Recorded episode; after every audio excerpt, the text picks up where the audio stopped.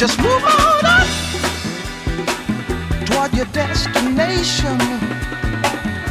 Though you may find from time to time complication.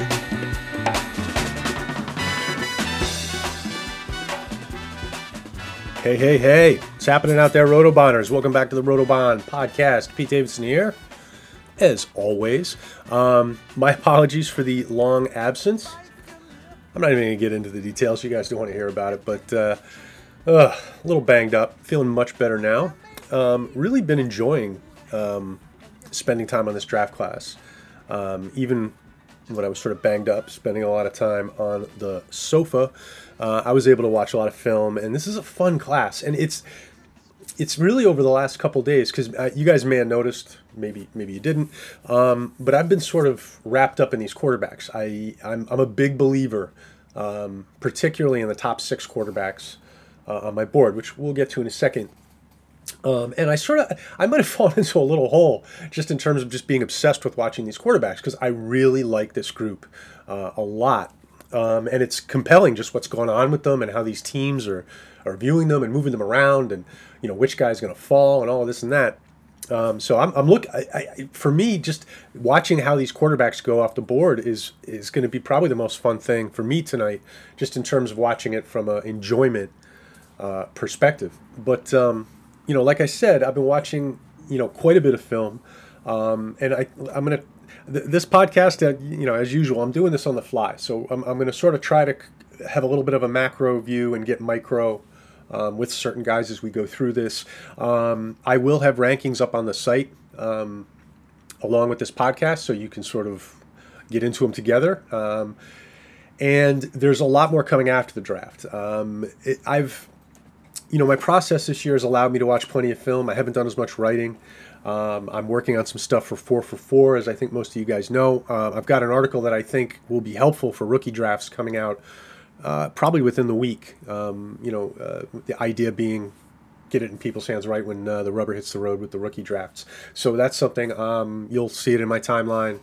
Uh, I'll link it from rotobahn.com and, and stuff like that. And there will be a podcast um, that goes along with that article uh, as well.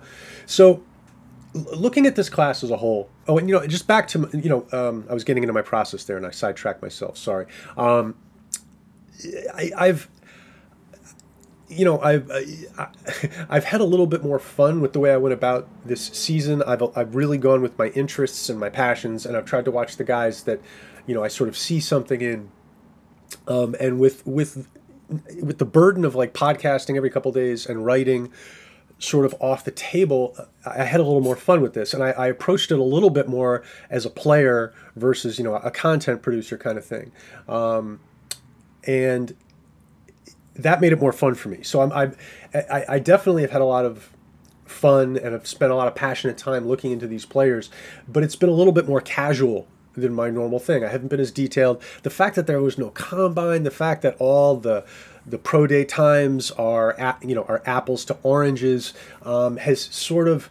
It, I mean, I'm never I've never been a big combine guy in the first place. I mean, I love the combine. I love just you know the whole thing the same way you love draft day. It's like football candy. But I, I try not to let you know 40 times in you know in you know shorts and t-shirts and stuff um, have too much of an impact on my rankings. Uh, but the one good thing about the combine was if you're going to get into it and if you're going to get into the data and you're going to use it at least it's apples to apples. They all ran on the same weekend in the same place on the same track being timed by the same uh, methodology and, and so on and so forth. And that gives more credibility to the data. Now we have guys running all over the country different people timing them. And you know for me um, I, I, take it with an even bigger grain of salt. Um, now, breaking down these um, groups by position, the, you know, the thing that's hit me over the last, I would say, week is the depth of the receivers. So let's let's sort of start with the receivers. I like this receiver class.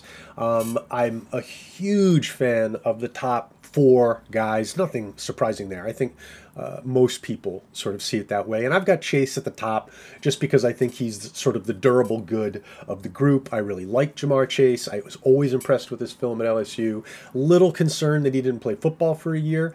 But, you know, the, the, the thing is, I, you know, in my mind, I went down that rabbit hole for a little while.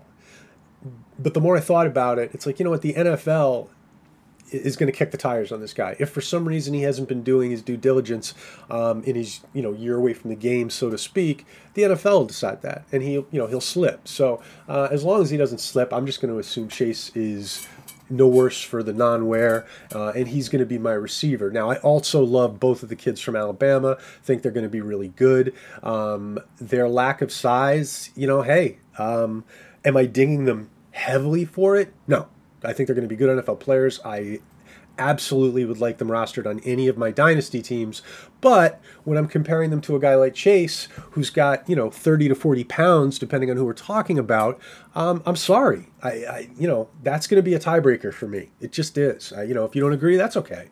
Uh, but for me, I will take the bigger athlete um, when, when, all other things are sort of equal. Um, and then the fourth guy is Bateman from Minnesota.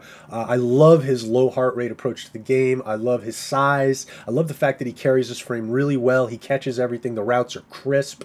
Um, Bateman to me would not surprise me two years from now if we're sitting there going, "Wow, Bateman's the best receiver in the class." Wouldn't surprise me. Um, you know, he's sort of my Justin Jefferson this year in that everybody just wants to put him fourth, and I feel like en- not enough people are considering that maybe he's the best guy. I think, he, you know, so just to be clear, he's in my first tier, um, and the tier is fairly tight. Um, next guy for me is Elijah Moore, sort of has his own tier. After that, we get into Rondale Moore, Terrace Marshall, Dyami Brown, Kadarius Toney, Tylan Wallace. I like those guys quite a bit. Wallace actually probably the start of the next tier where I like Tylan Wallace and Nico Collins, Amon-Ra St. Brown, uh, Seth Williams. I like these guys quite a bit.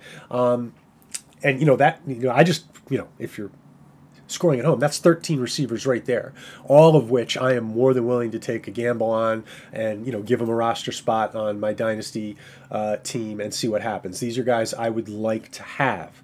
Um, you know, we'll see how landing spots and ADP and draft capital changes. You know, it's you know the snow globe's going to get shaken as always over the next couple days. But I like all the receivers we just talked about. Um, Seth Williams is sort of the beginning of the new tier. I like Seth Williams a lot. He's a beast, obviously. Um, you know, is he going to have sort of a N'Keal Harry thing? Maybe. Where he has issues separating and getting off the line, that's possible. But the thing is, you know, we had to pay premium for N'Keal Harry. You know, Seth Williams might be a third round pick. So, you know, those types of um, concerns don't bother me when I'm paying so little for him. Um, and Williams is sitting there as my 13th um, receiver. Uh, you know, but as I said, there are others. Um, you know, Tamorrion Terry obviously is a guy everybody knows. He's got a lot of talent. Um, you know, I'm a big fan of Ihmir Smith-Marsette from Iowa. Um, he's had off-field stuff, but I just think his athleticism pops. Um, he's definitely a guy that you know. I love the fact that nobody wants him. I'm hopefully going to be stealing him. Well, drafting him, hopefully stealing him, but I'm going to be drafting him. I think in you know mid to late third, fourth round uh, in rookie drafts. Uh, the way I'm going to get burned is if the NFL agrees with me in a big way, and then he gets taken earlier than people think. So we'll see about him. But he's a guy where he could be one of my values. Um, you know, again, I had Williams at 13, Smith-Marsette 14, Terry, Amari Rogers, who I think are not enough people are taking seriously. D'Wayne Eskridge out of Western Michigan uh, is a kid I think has some real uh, potential. I still think Marquez Stevenson um, is a guy who's a real prospect. Dazz Newsome, I think, is a real prospect. So, you know, that's 19 guys. Um, and, you know, really, uh, you know, the NFL is going to tell me about a lot of other guys like Sage Surratt, Tutu Atwell, uh, Shi Smith, um, and, and, really five or six other guys. I think ultimately I'm probably going to end up with about 20 receivers that I'm willing um, to take a flyer on in rookie drafts. Some of them pretty late, but um, I do think this is a receiver class that has depth to it. Uh, I don't think it's the best class I've ever seen or anything like that, but I think it's a good, solid receiver class. And you know, if, if you're holding some uh, rookie picks, uh, I don't think you know, I've heard some people say, "Oh man, I've got too many rookie picks this year. It's a bad class." I don't think that's true.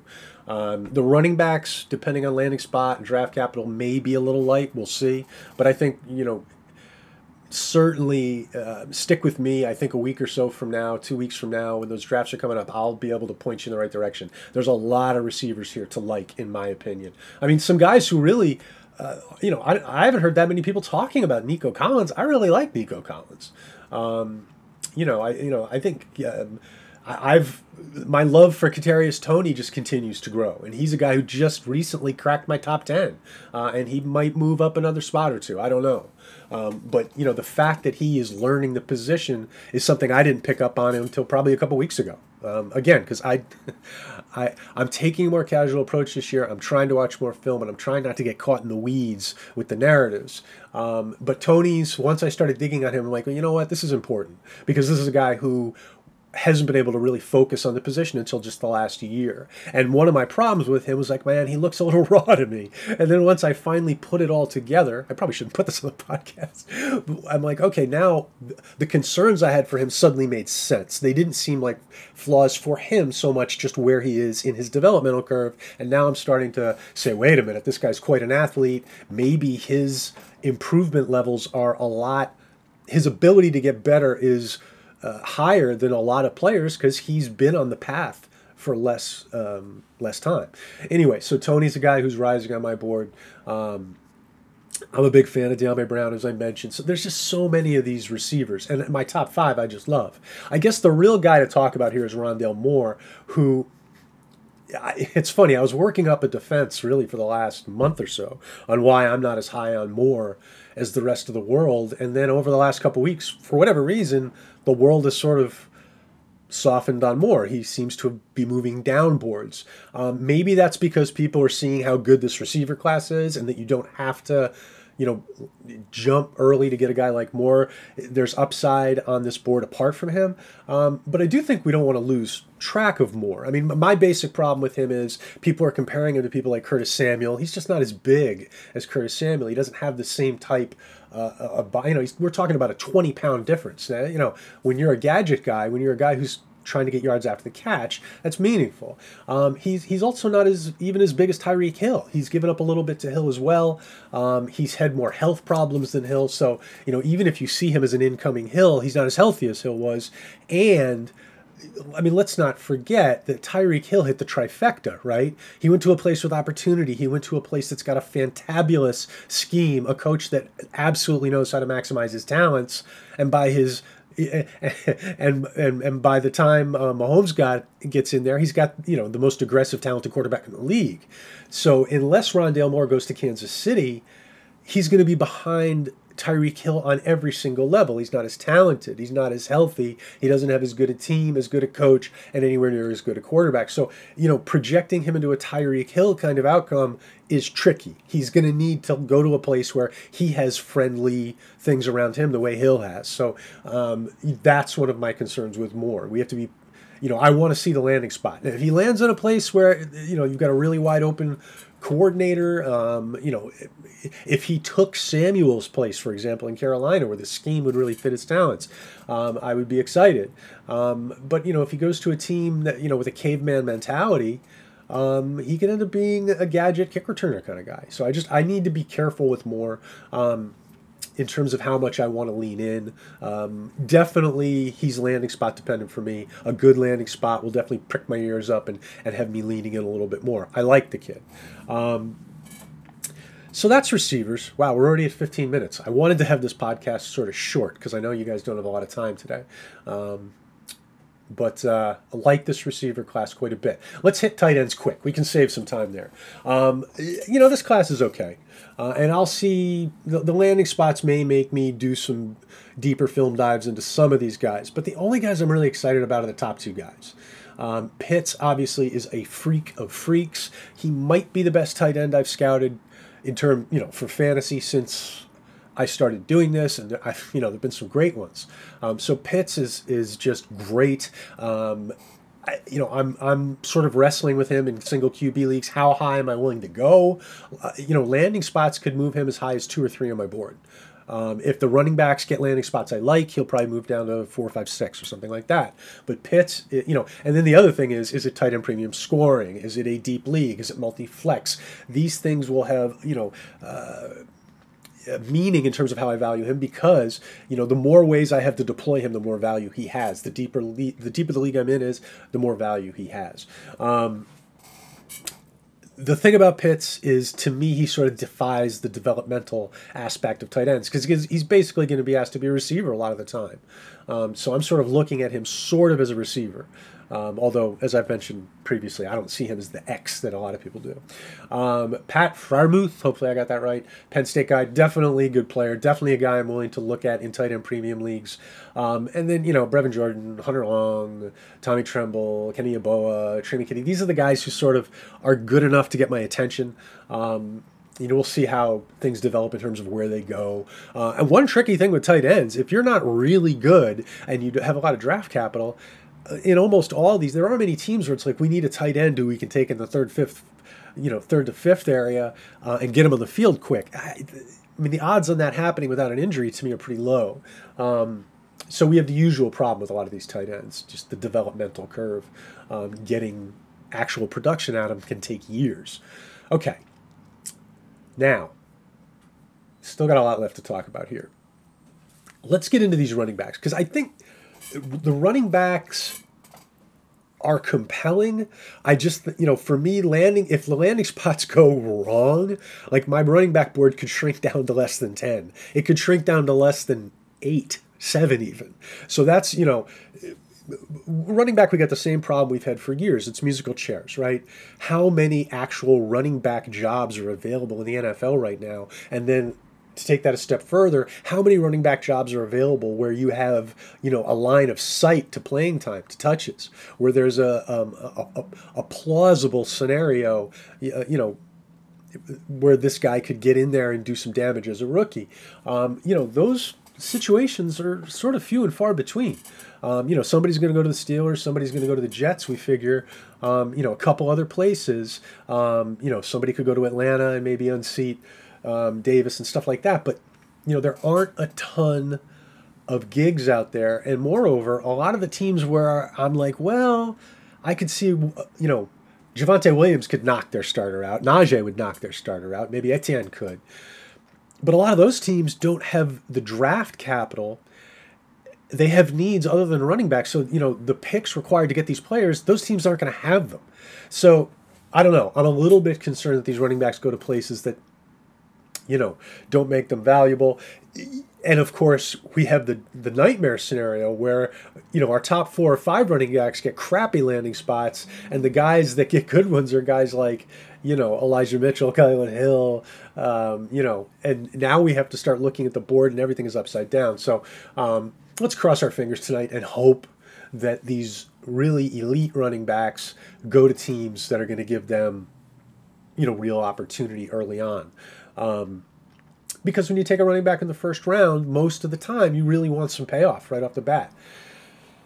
Anyway, um, top of my board is Najee Harris, and it's close. It's closer than I ever thought it would be. If Javonte Williams weighed the 220 that he was listed at, I would have him ahead of Harris just as a runner. Um, the thing about Harris is, in our little fantasy football game, the receiving element is so huge. As long as Harris goes to a team where I have confidence that they're smart enough to realize that some of the major value with this player is that he can do everything and that he can stress a defense fully and that the best way to utilize him is to have him doing all the things he's good at, not just using him as a pounder. Let's call it the Josh Jacobs scenario, okay? This guy's a lot like Jacobs okay? A lot like jacobs um, but even better and even even better as a receiver. Um, and i'm a big fan of josh jacobs as a receiver. I you know i think it's a coaching decision that's hurting his stats not him. But if harris gets a scenario like that it's going to hurt his fantasy value and i think he becomes similar to williams if you take the ability to score points in the passing game off the table. Um, I love the way Javonte Williams runs. Absolutely love it. Um, somebody somewhere made a Frank Gore comparison, and that was the one I was looking for. I like that comparison as a runner. So Harris and Williams are my top two. Etienne is right behind. I, I, you know, he's fallen down boards. He was never as high on mine as some others, but I have found no reason to be off of him. I want him in a wide open scheme. He needs some lanes. But man, if he went, to, I mean, if he went to the Bills, oh, I love it. I freaking love it. Um, so those top three guys, as long as the landing spots don't just make me want to puke, um, they're, going to be fine. They're going to probably stay where they are on my board. Um, the two guys after the top three for me, who are really compelling, are Trey Sermon and Michael Carter. I like these guys. I I, struggle to figure why so many people didn't like Sermon. Now it seems like he's starting to move up. I don't know why. Somebody out there, obviously, who has some sway in the community must like him because I'm seeing more and more people coming around on Trey Sermon. Um, I'm sort of struggling for what's not to like. The dude's got a big time pro body. I think he's functional as an inside and an outside runner. I think he contributes very well in the passing game. Um, you know, maybe a little bit of nuance in terms of route running and stuff like that that he still needs to work on. Um, but he's a good enough receiver to get him the ball. And after the catch, uh, he's a bull in a china shop. So um, I'm a big fan of Trey Sermon. He's played big time college football at Oklahoma and Ohio State. Um, you know, he when he's been healthy, to me, he looks like an NFL back. So Trey Sermon is a guy where the landing spot could move him up my board into the top six or seven players if the landing spot is enough to my liking. Um, I can't see him falling out of, say, my top. I would say like, I mean, he's going to be somewhere in the top 15. I think 15 is like the outer limits. He would have to go somewhere that I absolutely hate it for him to go that low. Um, and then there's Michael Carter, who, man, I like Michael Carter. Very different than Sermon, right? You know, Sermon's got the NFL body, the NFL size. Carter's sitting there, you know, around 200 pounds, um, but he's sub 5'10 with that low center of gravity. He's incredibly sudden. I like his vision. And he has got what I what I like to call omnidirectional explosivity. He can make cuts in any direction at any time. He's sort of as as Walt Clyde Frazier for my New York friends likes to say, he's got feline quickness. Um, uh, and he's also just got he's just he plays within himself. He's a low heart rate guy. Um, as i like to say he's just a calm player who sees the field in front of him. And when a hole opens up no matter where it is he is able to explode uh, in that direction. If michael carter gets a gig i'm going to be all over that guy. A great scenario for him in my opinion would be like the jets um, at some point. Like if the Jets could get him in the third round, um, or maybe you know in, in the late second round uh, or something like that. Uh, I think Michael Carter as a Jet could be really good in the new scheme because uh, they're bringing that you know that zone that zone scheme from uh, San Francisco. Um, so Michael Carter is a guy I'm very much on. Now here's where the drop off is for me. Um, my top five like I have a top three tier, then a, just a mini tier drop to Sermon and Carter, and then a significant tier drop um, to my next guy, who I do like, but he's 191 pounds or 190. Um, and I have some concerns that the NFL is going to like him as much as I do in terms of utilizing him, right? So, uh, you know, my experience with the NFL is they see Gainwell, they see what I see, they like him too. They know he's a good football player, but he's going to go to some coaching staff that says, well, he's not big enough to be a, a lead back. We're going to have to, you know, watch his touch count kind of thing. And if that happens, then we have a guy with limited appeal. He needs to make the big play to pay off for us on a weekly basis. Um, that's where my concern is. Like the player, concerned about how the NFL is going to view the player. Um, and then after Gainwell, we get into a big group of guys who I think have a shot. I mean, Chuba Hubbard is a pretty good athlete. He's got real speed. Um, if he goes to a team that runs a lot of zone, I think, you know, who knows? Um, if he goes to a team that doesn't, I he's going to fall down my board. Um, Khalil Herbert's just a guy where I like the way he runs. I just like the way he runs. He's big enough, I think, to get uh, an NFL team's attention. I would like to see him run with a little more power. Um, sometimes he comes up a little light uh, at the point of contact, but apart from that, I really like his game. Uh, Jermar Jefferson came in lighter than we wanted. He ran a little slower than we wanted, but I still really like him as a back. Uh, Rhamondre Stevenson is a guy that we really like. We like his size. We like his toughness. We like the fact that he runs angry. Um, he reminds me a little of Benny Snell, maybe. Um, but we need a landing spot for him, and we need him to be a running back, not a fullback. Not sure. have to see how that breaks out. He could just drop way down our board, or maybe even move up a little bit. Um, Elijah Mitchell out of Louisiana. Like Elijah Mitchell quite a bit. He's got a pro body, like the way he runs. Um, Kylin Hill um, sort of gets a placeholder ranking. I'm not a fan, but a lot of people I respect are. He clearly has the size. He does have a skill set that allows him to do the things that score fantasy points. So I'm taking Kylin Hill seriously. Can't say that I'm a big fan. Um, Demetric Felton, we're moving out of my top 12 now, um, is a guy I really like. But I again, he's sort of got the same problem as a guy like Gainwell, where I don't know what the NFL is going to make of him. So if he goes to a team that I view as sort of an open-minded team, you know, if he got drafted to be McCaffrey's backup or you know Kamara's backup, I would be very interested in using a late-round pick on Demetric Felton. If he goes to a team like the Giants, no, no. anyway, um, but there's you know, and look, that's my 13th back. There are other backs that I'm interested in. Um, you know, I like uh, Chris Evans out of Michigan. I just think he's a good athlete. You know, I think he's a guy where if he could run within himself a little bit more, if you know, a little bit more coaching, and Chris Evans could be a guy. Um, I don't have a ton of film on B.J. Emmons out of Florida Atlantic, but what film I do see of him, I like. If if he's the kind of kid where if they could get him to run low more consistently, when he runs like a crab, he could be a pretty devastating um, inside runner. When he's more upright, he's less effective. So he's one of these kids where if the you know if he could get to a good coaching staff where they could just say, hey, on film there's good you and bad you. Here's good you. Run like good you more. it you know it's not that much more complex to me with a guy like him. Um, get him to run um, in that it's I say the crab style, but when he's running with more of a wide base, he can be very effective. He, you know, he can leave guys looking for their jocks. Um, when he's upright, it's not as effective. So that's my thing with a guy like Emmons. But he may be a guy we can get with the last pick of a draft for all we know. You know, he could be a guy, um, you know, like last year, I who were the guys I was talking about? Like Salvon Ahmed was one of the guys we were looking for late in drafts. He could be that kind of guy for us. Um, Larry Rountree out of Missouri, I think, is a guy we need to take seriously. Jaret Patterson out of Buffalo is a guy we need to take seriously. Brian Robinson uh, out of Alabama, big dude with some talent, I think, is a guy to take seriously because he's got an NFL body.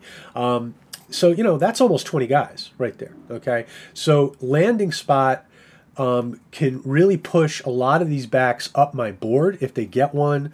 Um, you know, A, if they get drafted, B, if they go to a place that, in, in my view, fits their skill set. So, plenty of running backs out there that I think we need to take seriously. Uh, I do think, you know, again, it's not that these guys aren't any good but there is a thing in the NFL where there just aren't a lot of running back gigs available. And I'm not talking about starting gigs now, I'm talking about just roster spots, right? So that's where these guys are going to run into trouble. Some of these guys are going to be good, they're just not going to get a gig. And I mean, that's the NFL at the running back position. Um, you know, I mean, you you know, you look at a I look at a guy like, you know, again, Kylin Hill, and I just compare him to guys on NFL benches and I just don't feel like he stacks up all that well. Um, but you know, again, Hill's a guy where there's a lot of people uh, who I respect who like him quite a bit. So maybe I'm missing something on Kylin Hill. Um, so that's the running backs. Uh, definitely, you know, I, I know there are five guys I'm going to be targeting regardless. Like Harris, Williams, Etienne, Sermon, Carter. I'm targeting those guys. I don't care what happens. I'm targeting them. Now, you know, where is debatable. They will move up and down my board a little bit based on landing spot, based on some other things. But these are guys I want no matter what. I think Gainwell is another guy who I will want him no matter what, but he could drop down into that third round area with the round with the wrong landing spot, and then everybody else is sort of, you know, up for negotiation. Draft capital and landing spot's going to be big. Okay, 30 minutes, not bad. We can talk about some uh, some quarterbacks, uh, maybe hit a couple final points, and we'll get you guys out of here. Um, this quarterback class, you know, to me, I've got 10 guys on my board who I'm taking fairly seriously. and I'll just rip them off quickly, and then we'll get into this thing. Um, and this is, by the way, these rankings are for fantasy, not for NFL. Um, so Lawrence Fields, Lance, Zach Wilson, Mac Jones, Kyle Trask, Kellen Mond, Davis Mills, Felipe Franks, and Jamie Newman. There's my top 10.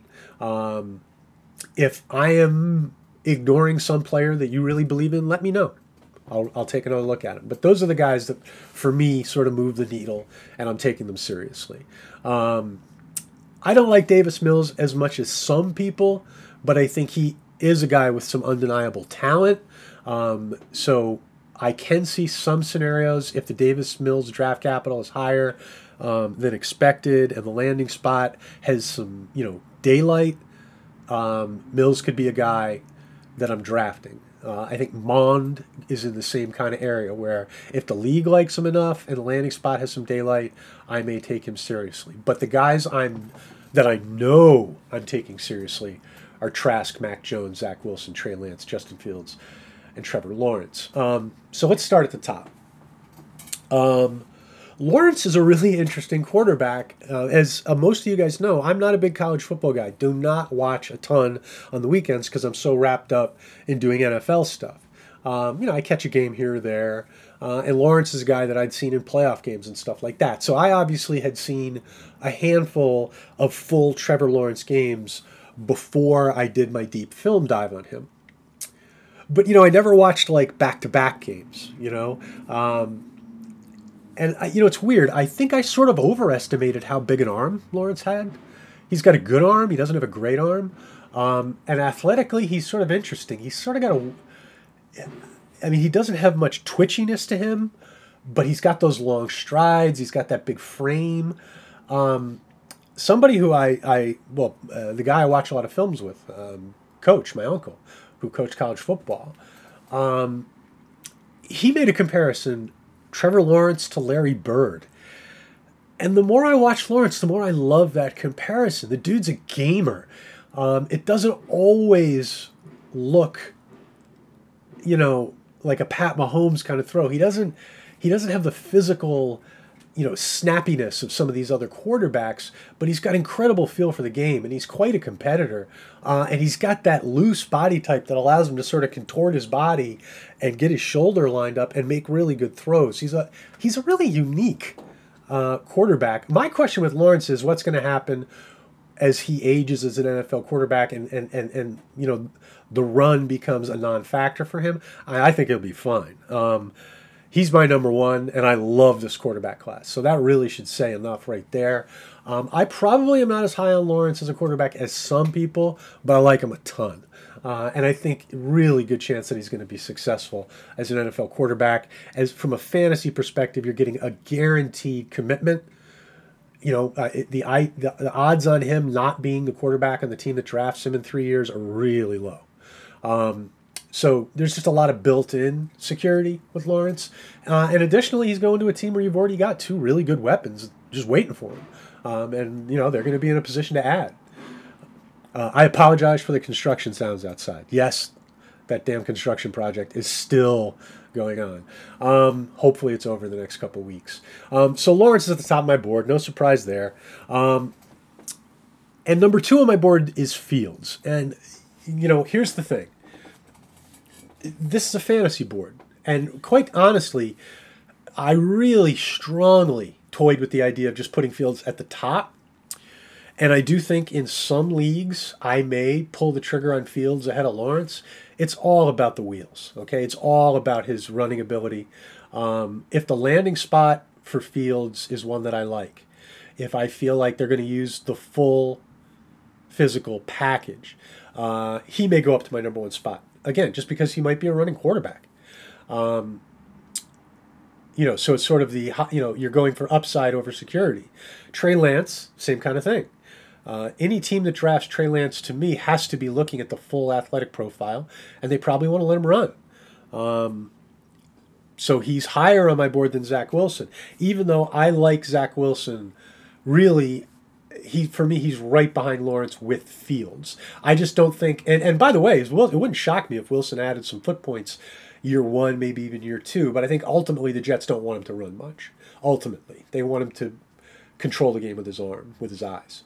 Um, and let's just get into Fields and Wilson for a little bit. And I, I think I talked about this enough in the last podcast, and I'm, you know, I haven't really changed my viewpoint on it all that much. Um, but they're just really close for me in the second spot. Uh, it blows my mind that if the Jets take Wilson, Fields could slip. I just don't get it. I don't get how any problems you would see with Justin Fields wouldn't equally apply to Lance at a lower level of competition um, with less film. Like, I don't have as much film on Lance. So, I don't know. For me, I, I just don't see how Lance gets ahead of Fields. I just I don't understand it. Um, but let's get back to Fields and Wilson. You know, I watched Justin Fields' film, and look, do I see a little bit of an issue with, you know, every throw looks a little different from the last? Yeah. Um, do I see an issue with him holding the ball too long, too often? Yeah.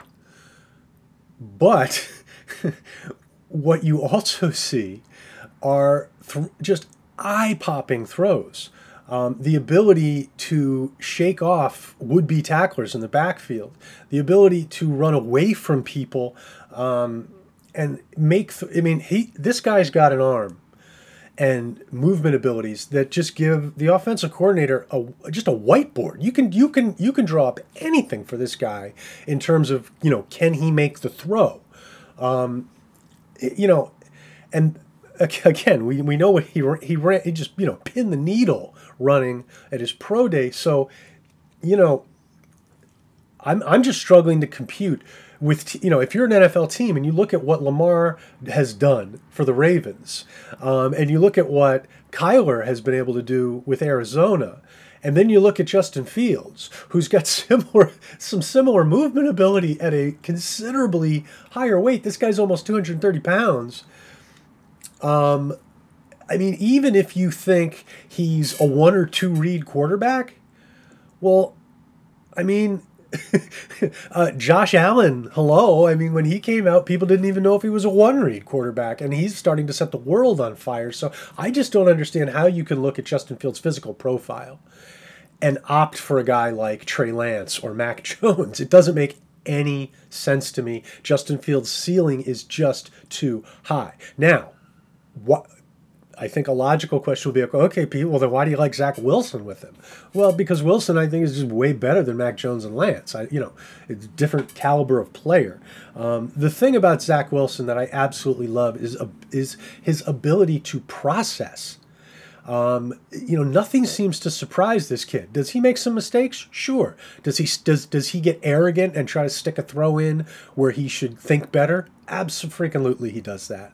Um, you know, uh, he, you know, he's got, um, as I said with the last Jet quarterback, Sam Darnold, who I still absolutely like, and who, quite frankly, the Jets probably should have kept and, and, and made a trade with the 49ers and used three first round draft picks plus all the other ones they have um, from Seattle and stuff to build around Darnold and create a really good team. But whatever, the Jets went the other way. Okay.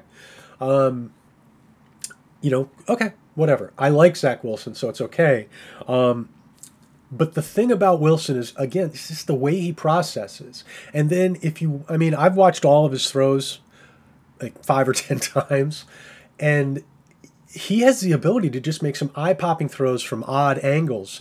Um, and if you can just tamp down the creativity just a little, if you can give him just a just a smidgen of, you know, sometimes not doing it is a better idea. If you can, you know, just plant that seed in his head, um, you know, if you can get that risk reward needle, just just move it a little bit back towards reward or you know whatever or towards risk. You know i think he can just be special.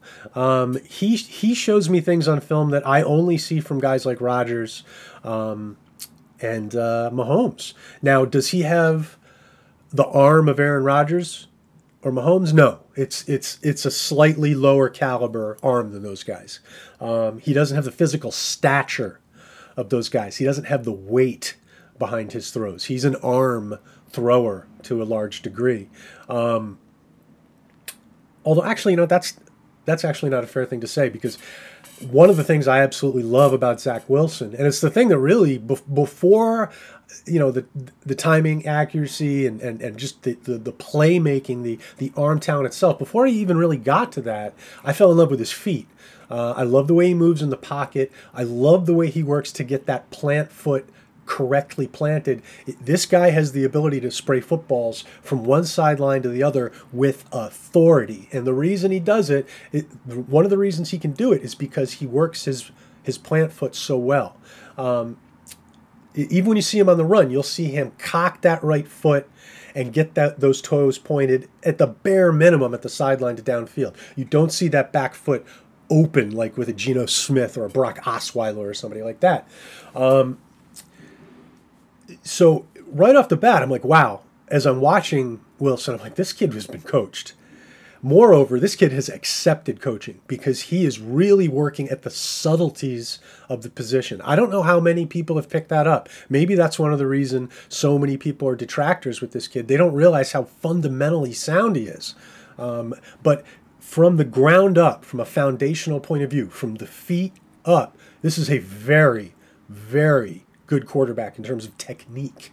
Okay, um, and then furthermore when you watch the plays where he can get his feet set, it's sublime. But then when you watch the plays where he can't get his feet set, he understands it and he will swivel the hips a la Dak Prescott, Aaron Rodgers, Mahomes. So he understands that sometimes when you can't get the feet right, you have to find a way to get your body position right, to get your shoulder aligned, to make the throw you need to make. He does that with a blown.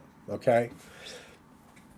Now, let's get to the next thing about Wilson. And yes, I'm having some fun with Zach Wilson. The other thing that I really like about Zach Wilson, in addition to the footwork and what he will do to get his body in position to make the big throw if he can't get his feet right, particularly moving to the left, you will see this, by the way. But the other thing I like about him is he will go, he will try a throw he's never tried before in his life, you know, at the snap of a finger. A push throw with either hand. Underhand spirals this guy throws near the goal line. and he just does all these creative things. And again, is there an element of, you know, cowboy? Is there an element of sort of a childlike enthusiasm that needs to be tamped down? Yeah, there is. I'm not denying that. But you, you know, but to only see that element of it, like a lot of people are like, ah, he does all this crazy crap. You know, he's a show off, blah blah blah blah blah. Uh, okay, I mean, okay. But the thing is, you can say that and that's fine, but you have to at least accept that he's got the talent to show off with, right? Not many guys have that kind of talent. Um, and the other thing I like about him is stuff that I found out sort of recently after the fact this kid is a grinder. He is one of those guys who does nothing but football. Uh, and maybe to the point where it makes him sort of a weird dude, right? I mean, guys like Aaron Rodgers, we love the commitment to the game, but you know, he like disassociates he disassociates himself from his family and stuff like that. You know, he lives in a bubble kind of thing. Um, I you sort of catch that vibe with Wilson. So, you know, if you're his fiance or something, maybe that's not great. But if you know, if you root for the team he's playing for, it's going to work for you. Um, so for me, I'm just a big fan of Zach Wilson. I realize that statistically, he had a very favorable schedule. But the thing that I would just, you know, for those of you who are willing to trust me on this, um, you know, Zach Wilson's stats have nothing to do with why I like Zach Wilson. It's all about the film. Um, now, let, let, but let's talk about something here because he is going to the Jets. And there's no way to say that's a positive, right? So I understand why people might move Zach Wilson down a couple pegs because he projects a little bit more as a passer versus a runner versus guys like Fields and Lance. So fantasy wise, yeah, I've got Fields and Lance above Zach Wilson, but just as a quarterback, I don't. Um, it's Lawrence, then Fields and Wilson together, sort of in a tie at two. Um, and then for me, um, you know, Lance and Mac Jones is sort of a, also sort of in a kind of a tie spot. Which type of quarterback do you want? Um, you know, you want the traditional or you want the upside guy who needs to be, you know, brought along a little bit. Um, and then in the sixth spot, you know, Trask, who I, you know, he's sort of the lost guy in this class because it's so deep. These other guys are so compelling. And let's face it, Trask is sort of a big ugly. He's not fun to watch. Um, and but the thing about Trask, he's got an NFL body. You know, he's 246.5. He's a big, strong dude. He can sit there in the pocket and take hits, and he throws a very consistent ball. Uh, he's an unexciting player, but to me, he's an NFL starter. Um, and I will be taking Kyle Trask in Superflex leagues somewhere in the second round. I, I will be. Um, unless for, unless there's something better lying around on the board. Um, so anything else we want to hit on these quarter? Well, you know, let's talk about Jones and Lance and Fields and the 49ers a little bit. You know, because you know when you look at these three guys, it's you know it's one thing we, we're all sort of sitting here. What are they going to do? And it's sort of like a guessing game, and you know it's a game show kind of thing, and it's you know it's fun, it's compelling. Um, I'm into it too, and I'm wondering what exactly were the 49ers thinking when they traded up to three? I mean, this has nothing to do with fantasy value, but quite frankly, I mean, I'm of the opinion that the 49ers absolutely screwed the pooch here. I think they could have moved up. Um, I think they could have saved at least one first round pick, maybe more, and moved up into the, you know, eight, seven, six, five area maybe, and ended up getting one of these guys. Um, but they're paying a huge premium to get the guy they want which is fine if you actually want someone, but all the information coming out seems to indicate that they haven't decided yet. Um, so to me, they they probably should have held on a little bit. Uh, maybe they thought that they were going to get beat to the punch. I don't know, um, but they're giving up a ton. And if it's to get Mac Jones, man, as much as I actually like Mac Jones and think he's actually pretty good, paying three first rounders to move up to get Mac Jones instead of Justin Fields, to me, that's just borderline insane. Um, but hey, they know more about football than me, so I'm not going to go crazy on this. Uh, but it just, the, the whole thing seems odd and ill conceived in terms of how much they gave up to move up to three. When heck, it sounds like maybe they could have ended up getting what they wanted at four, five, or six. Um, but anyway, Here's the thing I think that's important. And let's talk about these, these three quarterbacks Justin Fields, Trey Lance, Mac Jones. Now, if I own 49ers receivers, if I'm a Deebo guy, if you know, if I'm an Aiyuk guy, if I'm a George Kittle guy, I like the idea of getting Jones. It's going to be a ball distributing quarterback. He's going to get us the playmakers. I have the playmakers. Good. I like that. That could end up being the best case scenario. Now, if Jones is a bust, which I don't think he would be in that scheme, but if he is, then okay, now we're back to ground zero. With Lance and Fields, my assumption would be that if they go with these guys, they're going to open up the offense more. They're going to be a little bit more like the teams in their division with running quarterbacks are going to be a little bit more like any team with a running quarterback, right? So, does Field do Fields and Lance hurt the Kittles and the Aiyuks of the world? I think from a fantasy standpoint, they do. From a real football standpoint, I think they make the 49 49ers better, but I think they put even more statistics into the ground game and less into the pass game. I think there are more scenarios where the 49ers can just completely dominate a team without throwing the football. That is a little concerning if you're an Aiyuk person and you're a Deebo or a Kittle person. So there is, I think, a fantasy dynamic at play here. If they go with the throwing quarterback, we like it from the perspective of rostering all the other 49ers players. If they go with Lance or Fields, then suddenly Lance and Fields become the 49ers you really want to have on your team. I mean, obviously, you still love Kittle, you still love Aiyuk and, and, and, and, and Deebo as well, but their volume probably is going to come down a little bit. So, this is sort of a big deal in terms of who they take from from a fantasy standpoint because it can change the way the San Francisco offense is going to work. Um, so you know, being someone who has Kittle on one team, and Deebo on a team, Aiyuk on like almost all my teams, yeah, I'm interested. I am interested. Um, so I do think, you know, it's we pretty much know Lawrence is going to go one. It seems like we pretty much know the Jets are going to take Wilson. The draft sort of starts in this three hole, um, and it's compelling from the drama standpoint of watching it on draft night and these three guys wondering what's going to happen it's definitely also compelling from the standpoint of how is this going to affect all these skill players that we really like in San Francisco. Um, long-winded, but I think there was a point that I made there. Um, anyway, I think I've hit most of what I want to do here. Um, gonna definitely keep this under an hour. Just a couple more minutes left here. Um, so, like I said, I've taken a little bit more of a casual approach from a content point of view, um, and I'm really ready uh, to crank out some stuff after the draft. For me, um, I only have three rookie drafts right now. Um, I'm planning on perhaps joining another dynasty league or two because I lost a whole bunch of leagues uh, over the last two years. COVID killed some of my dynasty leagues. Um, so, you know, I'm going to have a little bit more time to do um, some content for you guys after the draft. I plan on releasing a deeper look uh, at some of these picks. I'm going to talk about the landing spot. So you're going to see write-ups after the draft um, on my rankings. I'm going to readjust them, and then you're going to have a skinny that's going to say, okay, here's the skill set, and here's how I see it working. You know, do we have plus synergy, no synergy, negative synergy, whatever you want to talk about? Um, you know, is this landing spot you know, am I good, bad, or indifferent on the landing spot, basically. Um, additionally, I got some stuff coming up. I'm doing an article for 4 for 4. It's going to be out pretty soon after the draft. Basically, it's dealing with, like, you know, best available player versus need and how we adjust our rankings pre to post draft, how we take landing spot into consideration, and all that. Uh, also, I'm going to be doing a. Um, Trevor Lawrence scouting report on 4 for 4. That's coming up. We'll get that out on the timeline.